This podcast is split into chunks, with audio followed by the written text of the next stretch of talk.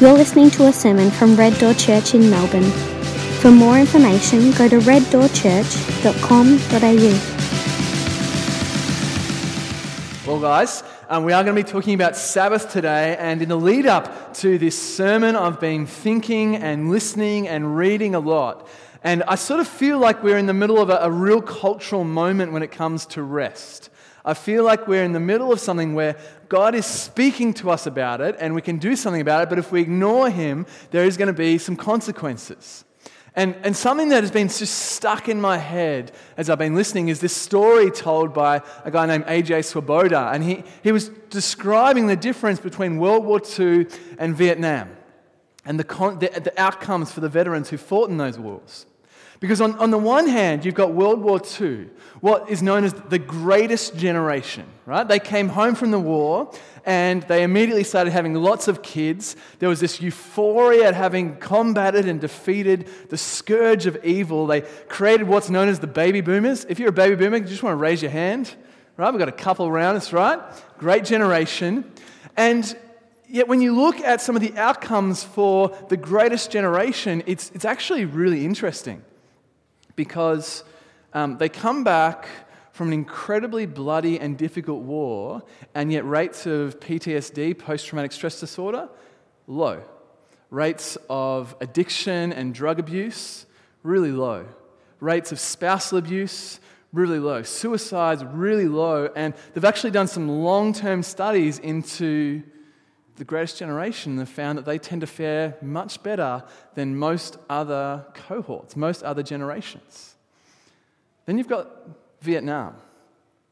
And Vietnam wasn't that long ago, it was about 40 years.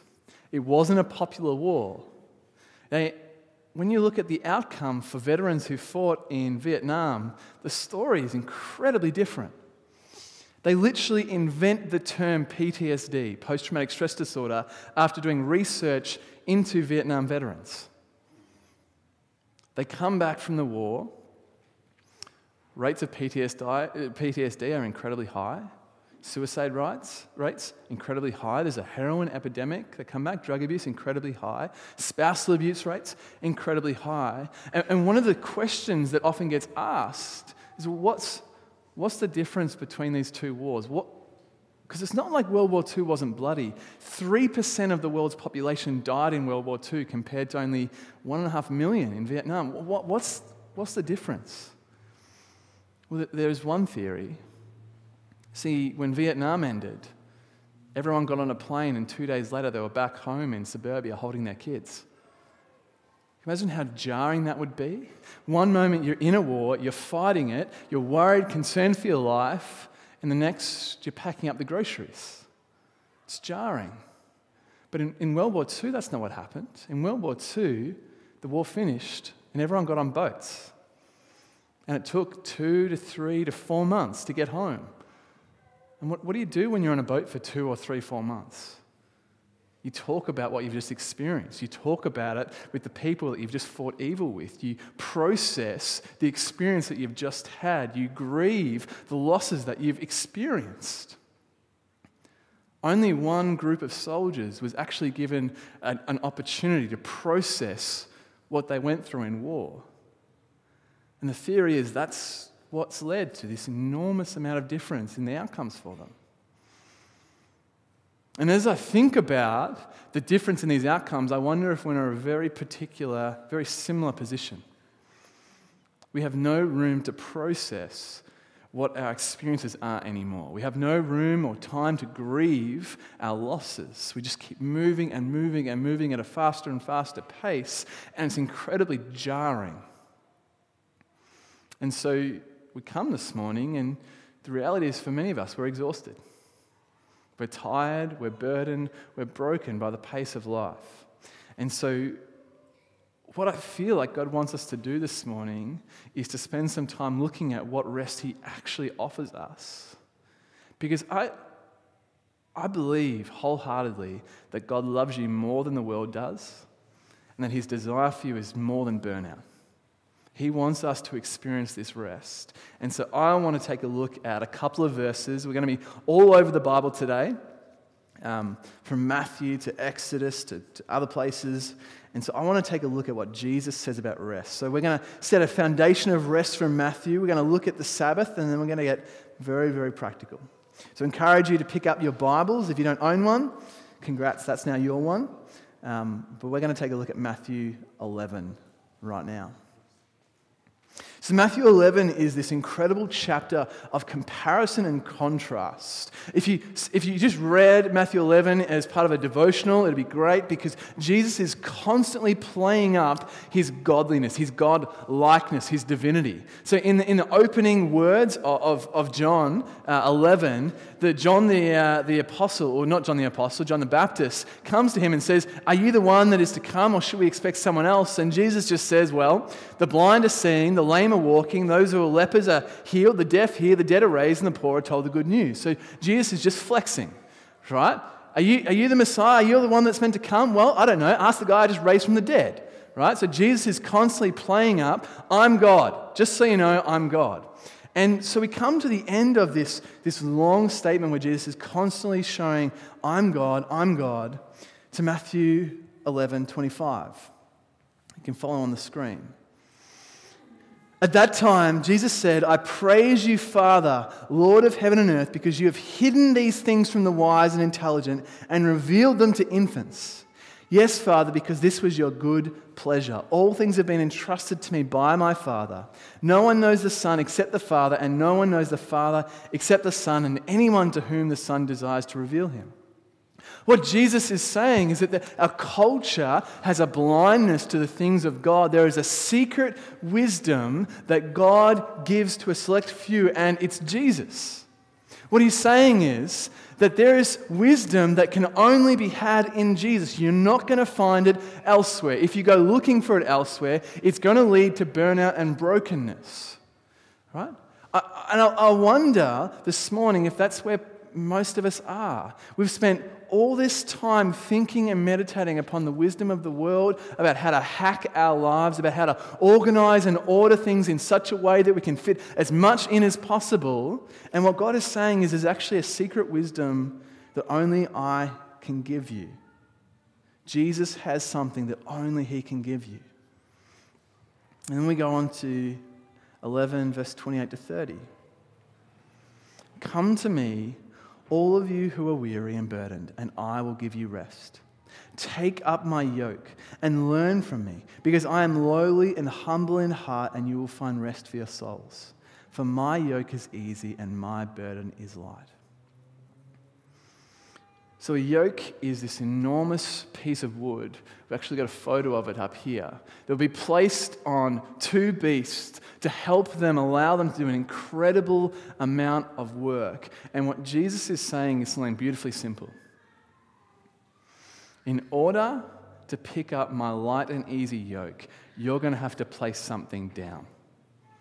In order to pick up a light and easy burden that I have, you're going to need to place down the burden of the world. The truth is, for many of us, the reason that we're so tired, the reason we're so burdened, is not just because things are out of our control, that our lives are so chaotic and we don't know how to respond to it. For many of us, it's the simple fact that we've picked up stuff and we refuse to put it down. We're holding on to things that we, we can't put down. And I get this really vivid imagery this morning of people walking into church with these heavy burdens across their back, and Jesus is saying, I offer real rest. You, all you need to do is place your yoke down. All you need to do is put this burden down. My, my yoke is light and easy. Don't you want it? And we're just sitting here going, I can't. I, I can't place down this burden, Jesus. And I get it. See, as a pastor, one of the most difficult things for me to wrap my head around, one, one of the, one, uh, uh every, something every pastor secretly hates is holidays. Right? We, we hate going on holidays. And it's not just like the Moses thing, right? That we go away for a month and then we come back and everyone's made like a golden statue and they're worshipping a cow, right? It's not, it's not that, right? Like that might happen, I don't know. I trust you guys more than that, but it could happen, right? The real fear is that we come back and everything's exactly how it was, or maybe even better. And it'll be revealed that we actually aren't that important. And so we don't go on holidays and we hold on to these things for fear of being shown that we're actually not that important. And I wonder if many of us are in the same boat. We're holding on to these heavy burdens because they make us feel important, because they make us feel needed, because they make us feel valuable. Jesus is actually saying, You need to place them down at my feet. If you want to experience true rest, you're going to need to put down something. You can't pick up both my yoke and the yoke of the world. So, what is it for you?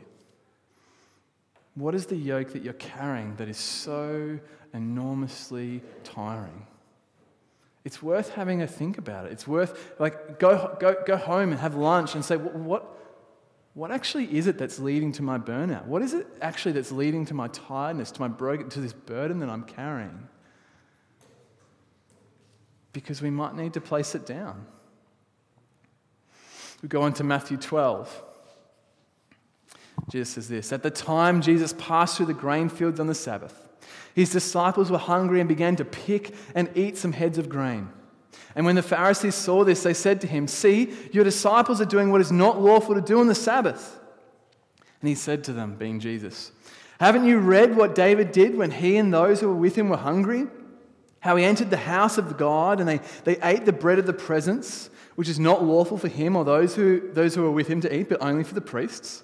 Haven't you read in the law that on the Sabbath days the priests in the temple violate the Sabbath and are innocent? I tell you that something greater than the temple is here. So, so, what's going on? We actually get an insight into the culture of the time, the culture of Jesus, and what's leading to their burnout and their brokenness right? Because what's happening is that Jesus is walking somewhere on the Sabbath and the disciples are hungry, so they start getting some, some, some, I don't know, some heads of grain to eat. I don't know why you want to eat just a head of grain. That seems weird, but you're a disciple, whatever, right? And, and so the, the, the Pharisees come along and they start saying, Jesus, you know they're not meant to do this. Because in the culture, the Sabbath was incredibly important. They knew that it was important for them to keep the Sabbath holy, right? Genesis 1, keep the Sabbath holy. Exodus, what we're going to look at in a moment, keep the Sabbath holy. And so, what the Pharisees would do was create 600 regulations to make sure that they, no one would even come close to breaking the Sabbath. And so they're not, they're not really concerned that anyone's broken the Sabbath, they're concerned that someone's broken the regulations. It's like if the government was so concerned about everybody speeding that they made a law that on Mondays, Wednesdays, and Fridays you just don't drive your car. It's like, that's, that's way worse, right? There was these inc- incredible amount of regulations that were placing a burden onto the backs of their people. They couldn't do what was good. Jesus' men were hungry and yet they couldn't eat. Jesus does one of my favorite things. He goes to the people who are meant to be the Bible teachers, who are meant to be the smart ones, who are meant to be those who've spent time in the text, and says, You guys haven't even read the thing. He reminds them that David violated the Sabbath. And then he says two incredibly important things. Because I can imagine you guys sitting here and going, well, that's great. Jesus is having a weird conversation about regulations, about heads of grain. Why is that important to me today? Why is that important to my rest? It's because of the last two verses in Matthew 12 and because of something Jesus says in Mark. In, in verses 7 to 8, he says, If you had known what this means, I desire mercy and not sacrifice, you would not have condemned the innocent. For the Son of Man is Lord of the Sabbath. And in Mark chapter 2, he says this The Sabbath was made for man and not man for the Sabbath. Therefore, the Son of Man is Lord even of the Sabbath. What Jesus is saying is, I have come to reclaim the Sabbath, the blessing that God has given, from this mountain of legalistic, religious sentiment that has burdened our people. The Sabbath is a blessing and not a burden. It's a gift, not a curse, and I'm king of it. Jesus is king of the Sabbath, and he wants to recapture it for us. So, summary secret wisdom from God, only available in Jesus. To pick up the rest of Jesus, we need to place the yoke of the world down and pick up the yoke of Jesus. The Sabbath is a gift, not a curse, and Jesus is King of the Sabbath. So, what's the Sabbath? Sabbath is something that um, you might have grown up observing, partaking in, but something by and large in our culture, in our, even in our churches, we, we sort of just ignore it. We don't, we don't really do the Sabbath. It's like an older thing, it's a Jewish thing.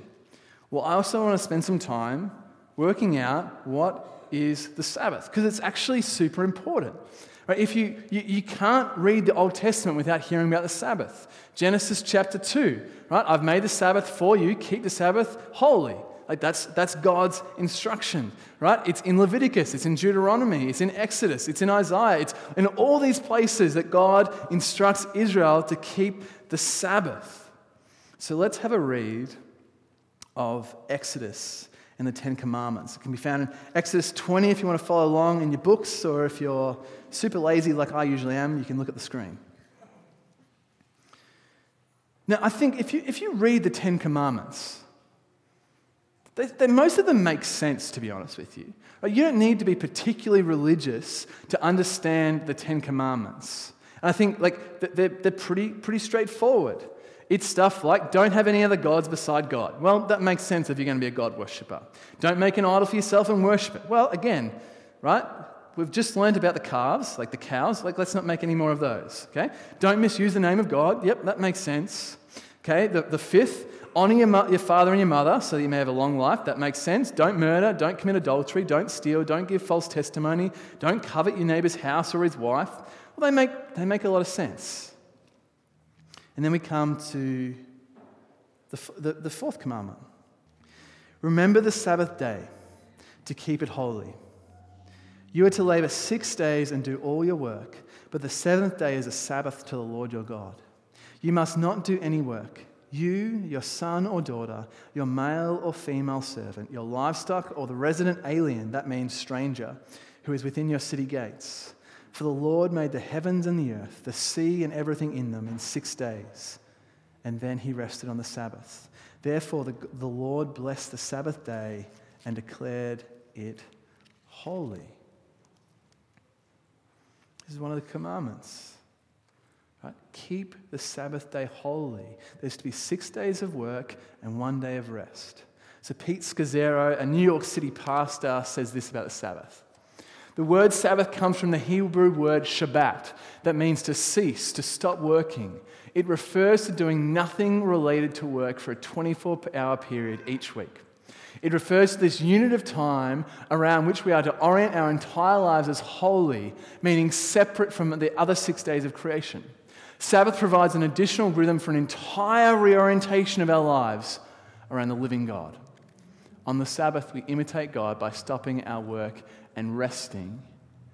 Now, that makes a lot of sense. And yet, as I look out this morning, I see a lot of hesitation and maybe concern.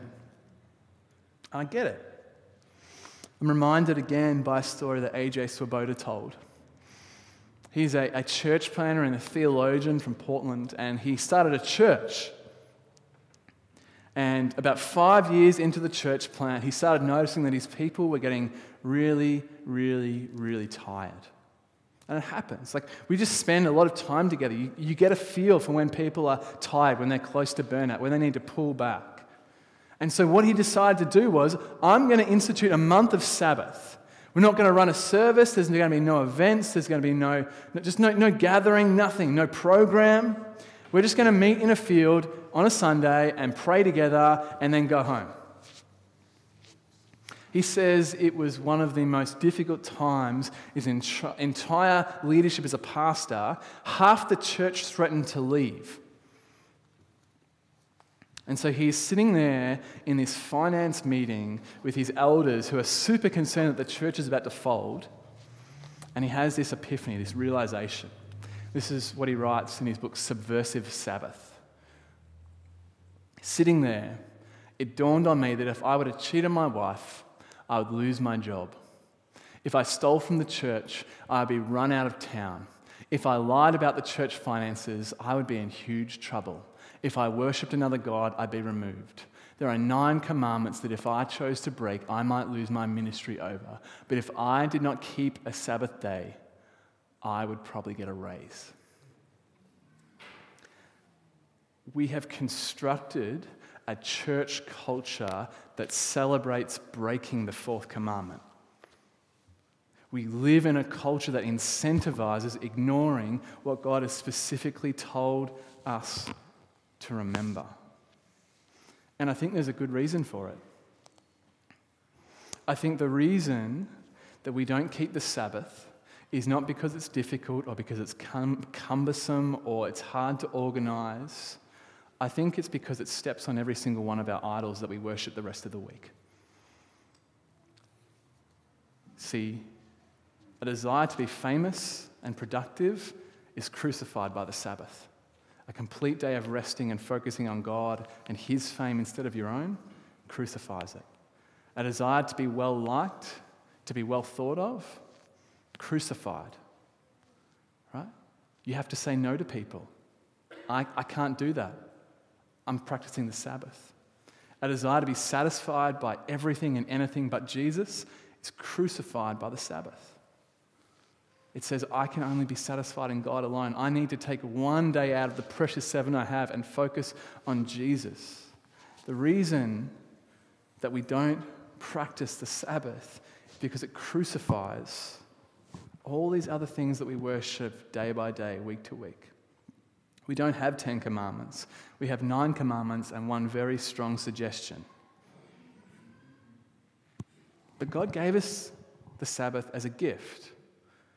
Right? It's a blessing, not a burden. Jesus is still king of the Sabbath.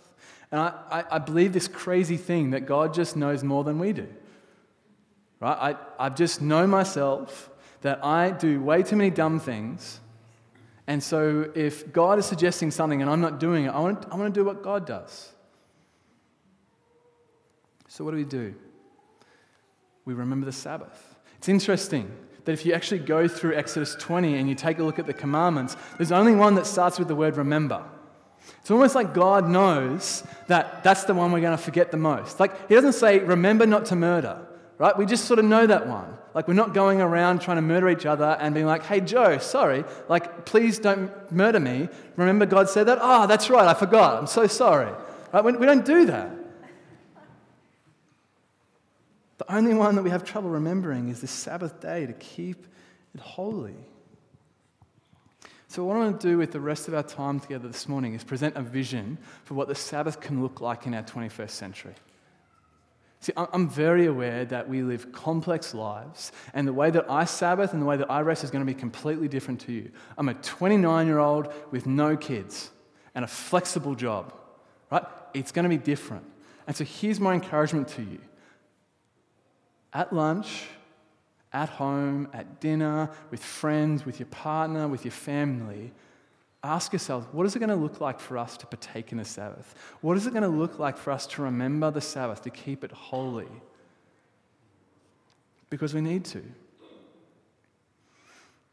I think there's, there's four ways that we can remember the Sabbath and keep it holy.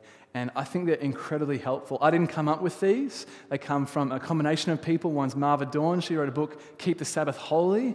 It's a kind of like it's the kind of book you might find in your mum's house and go, well, that's a dodgy cover, right? Because it's keep the Sabbath wholly, but it's got a W in it, right? Incredibly helpful, though. And Jon Tyson is another guy who's given a lot of talks on this. And I found their framework really helpful, so I've, I've leaned on that a little bit. So, four rhythms that we can all practice to remember the Sabbath and keep the Sabbath holy. Here's the first one ceasing. The first movement of the Sabbath is to cease, to deliberately remember that we have stopped trying to be God. We put down our work and we stop. We stop thinking about all the things that need to be done this week. We stop thinking about the checklist that we've created for ourselves. We stop thinking about the person that we need to call back this week. We stop, we cease, we relent. For me, that involves two things. I, every single Sabbath, I have to do two things. One is I have to turn my phone off, and the second is I need to t- take my watch. So if I'm at home, I literally put my phone in a shed outside away from me. I need to create some, some distance between me and my phone because it is my connection to an out of control world. I need to put it down and I, I, just, I need to stop it. I can't even just put it on do not disturb it, it needs to be off. And I need to take my watch off. I was really convicted by listening to a guy, Calvin Miller. He says this about watches Intimacy with God cannot be rushed. We cannot enjoy the presence of God if we are always looking at our watches. God is the Lord of time, and I am not. Removing my phone, removing my watch means that I disconnect from this culture of busyness. Because it's interesting that if you actually look through the entirety of the Bible, busy is a word that's never attributed to God or Jesus once. There's actually only one spiritual entity in the whole of Scripture that's described as busy. In Job chapter 1, verse 7, says this The Lord said to Satan, Where have you come from? And Satan answered the Lord, From roaming throughout the earth, going back and forth on it. In other words, I've been hustling, I've been busy. What that means is that busyness is not a divine quality, it's a demonic one.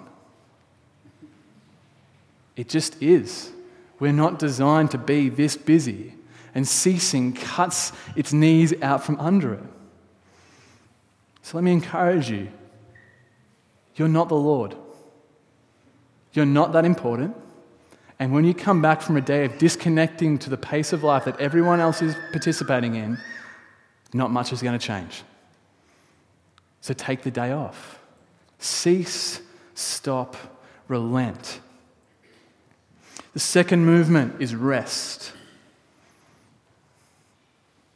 It's the movement from putting down to picking up. In ceasing, we put down the burdens of the world. We disconnect from the pace of life. And in rest, we pick up the light and easy yoke of Jesus. Rest doesn't just happen.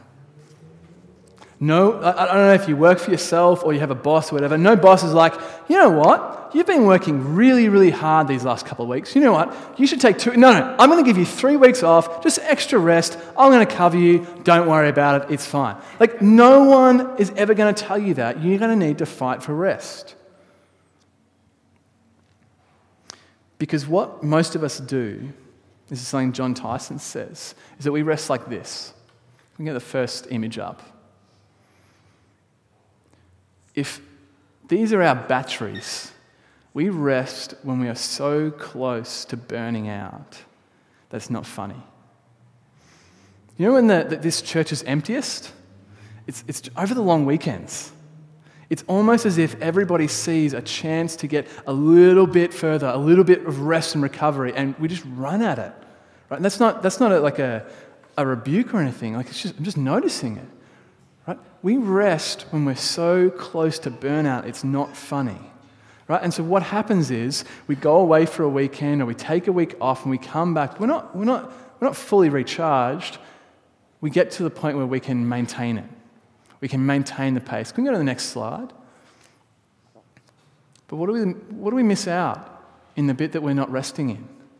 Joy, peace, intimacy, sustainability, calling intimacy with God. A major problem with our culture is that we know how to relax and not rest. We know how to relax and not renew ourselves in the Lord. Because let me just be honest with you, right? Sitting down and watching an entire season of Netflix whilst eating like a massive pizza is incredibly relaxing. It just is, right? It's, it's relaxing. It's great. I enjoy it, right? I'm a Netflix binger. I'm, that's my confession, right? It's great. It does not renew you. It doesn't lead to secret wisdom to the, from the Lord. It doesn't lead to intimacy with God. It doesn't lead to being filled with the Spirit. It doesn't lead to restfulness, right? Jon Tyson has this quote. He says, We don't know how to rest. What we do instead is medicate our mediocrity.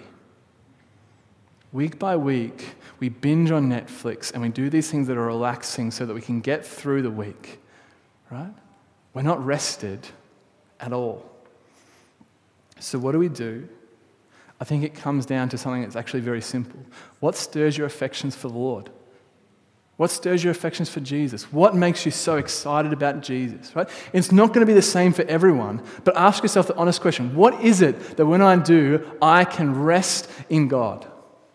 Right? For me, it involves silence and beauty. So I will often drive somewhere far away and get on my bike and just, just ride in silence and just revel in how good God is. So this Friday, I went down to Lorne and I rode up one of the hills in Lorne. I took out my headphones and no one else is around, and I'm just talking with God as I'm cycling, which will sound seem very weird, right, if you come up behind me, right? But that's what restores my soul. Right? Ask yourself the honest question. I'm just going to guess. Riding up hills and talking to God in like beauty, like it might, that might not be it for you. Right? That's fine. What stirs your affections for Jesus? Do it. I'm not saying that you can't watch Netflix. I'm not saying that you can't eat pizza. In fact, we're going to get to a movement where you should eat pizza, right? If that's your thing. But it's just not renewal. I think God wants renewal for us. He wants fullness for us. So, what stirs your affections for Him? The third movement ceasing, resting, embracing. We live in a world that is constantly trying to distort our identity. And I was really taken from listening and reading the story of John.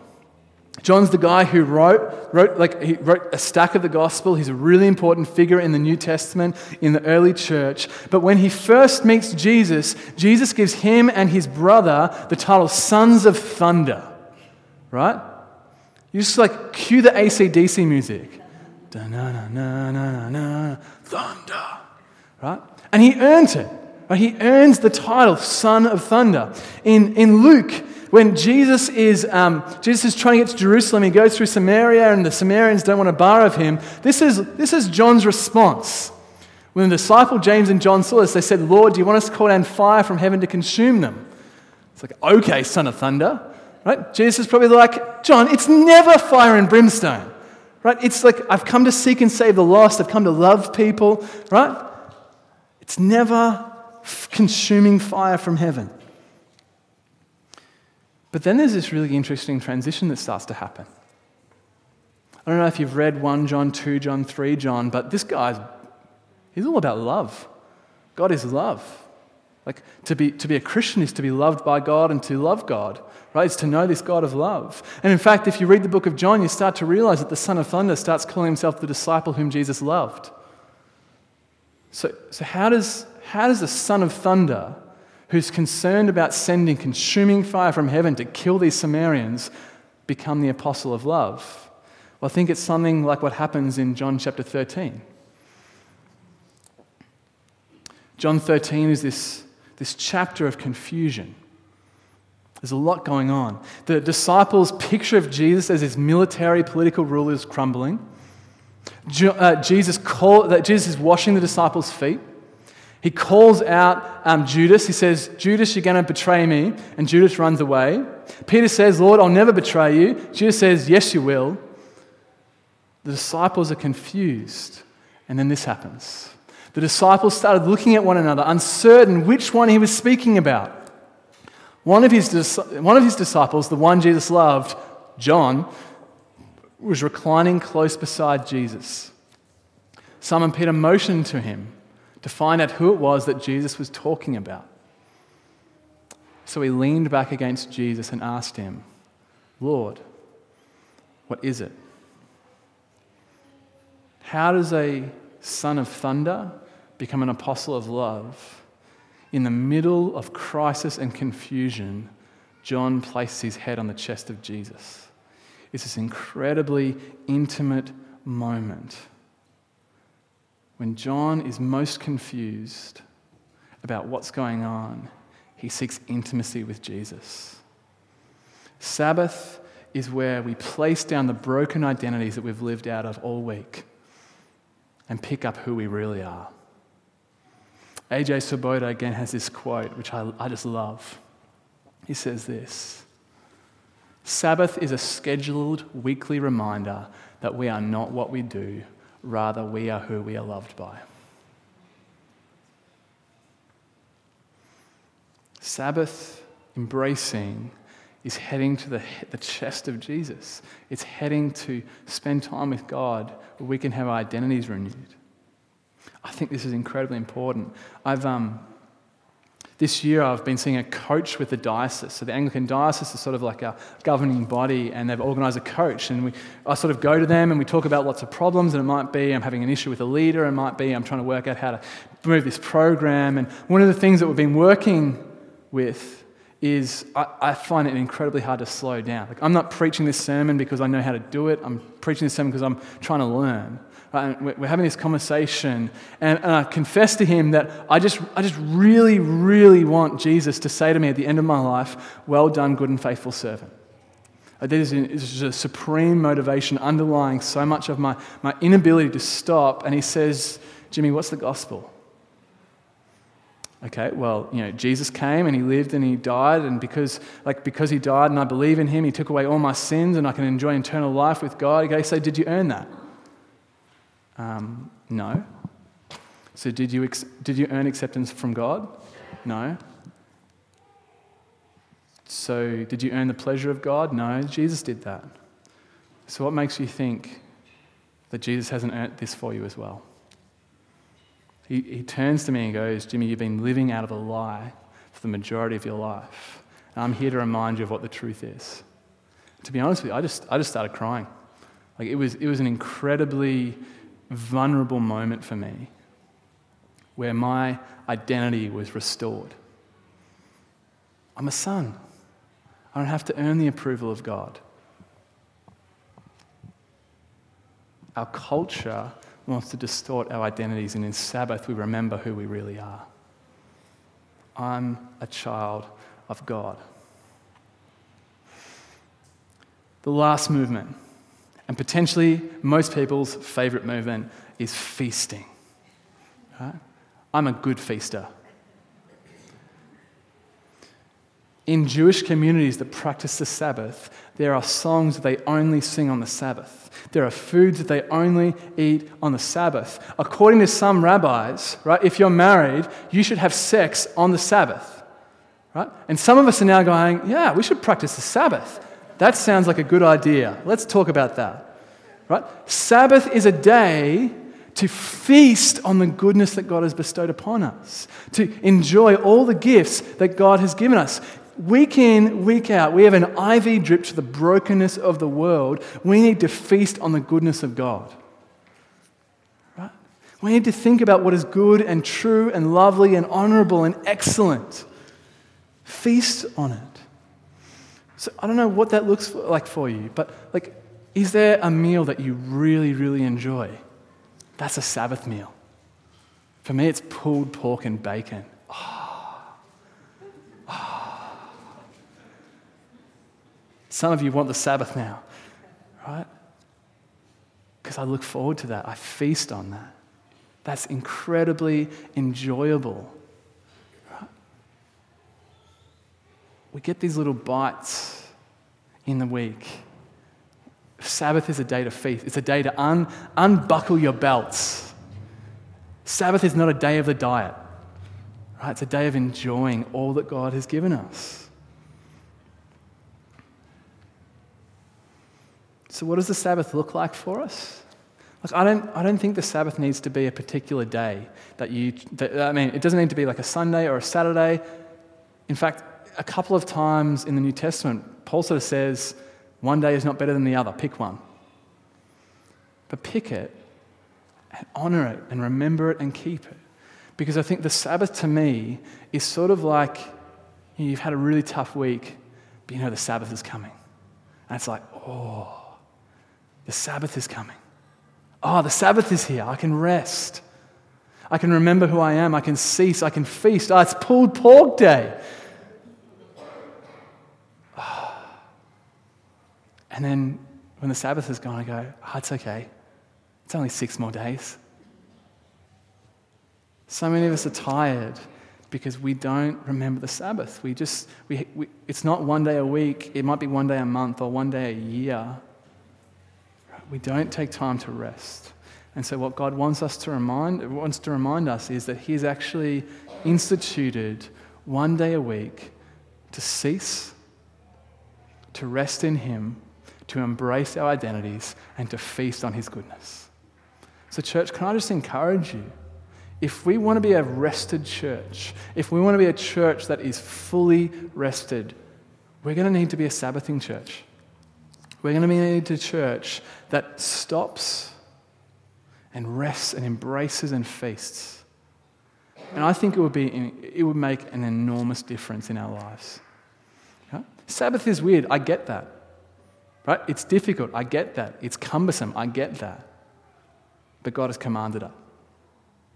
So let us honor him and glorify him by keeping and remembering the Sabbath. Let me encourage you. you. You probably have lots of questions about the Sabbath, what it looks like, right? I think that's why the, the Pharisees came up with like 600 questions or regulations, right? Send your questions in. I'd love to answer them because I know that there's more here than, than what I've got time for. But my encouragement to you is to work out what day it is, cease, stop, embrace, feast. Let me pray. God, we thank you for your word this morning. We thank you that we can open up this book that desires us not to be defined by what we do, but who we're loved by. God, would you remind us who we're loved by this morning? Would you remind us that you've actually given us this gift, not as a burden, but as a blessing? The world is not going to tell us this, it's secret knowledge from the Lord. Jesus offers us this thing to pick up because he is king of the Sabbath. The Sabbath is a blessing. God, help us this week as we, we go home to have conversations around what does the Sabbath look like in our lives. Encourage us and convict us so that we would be a Sabbathing people. We pray this in the precious name of Jesus. Amen.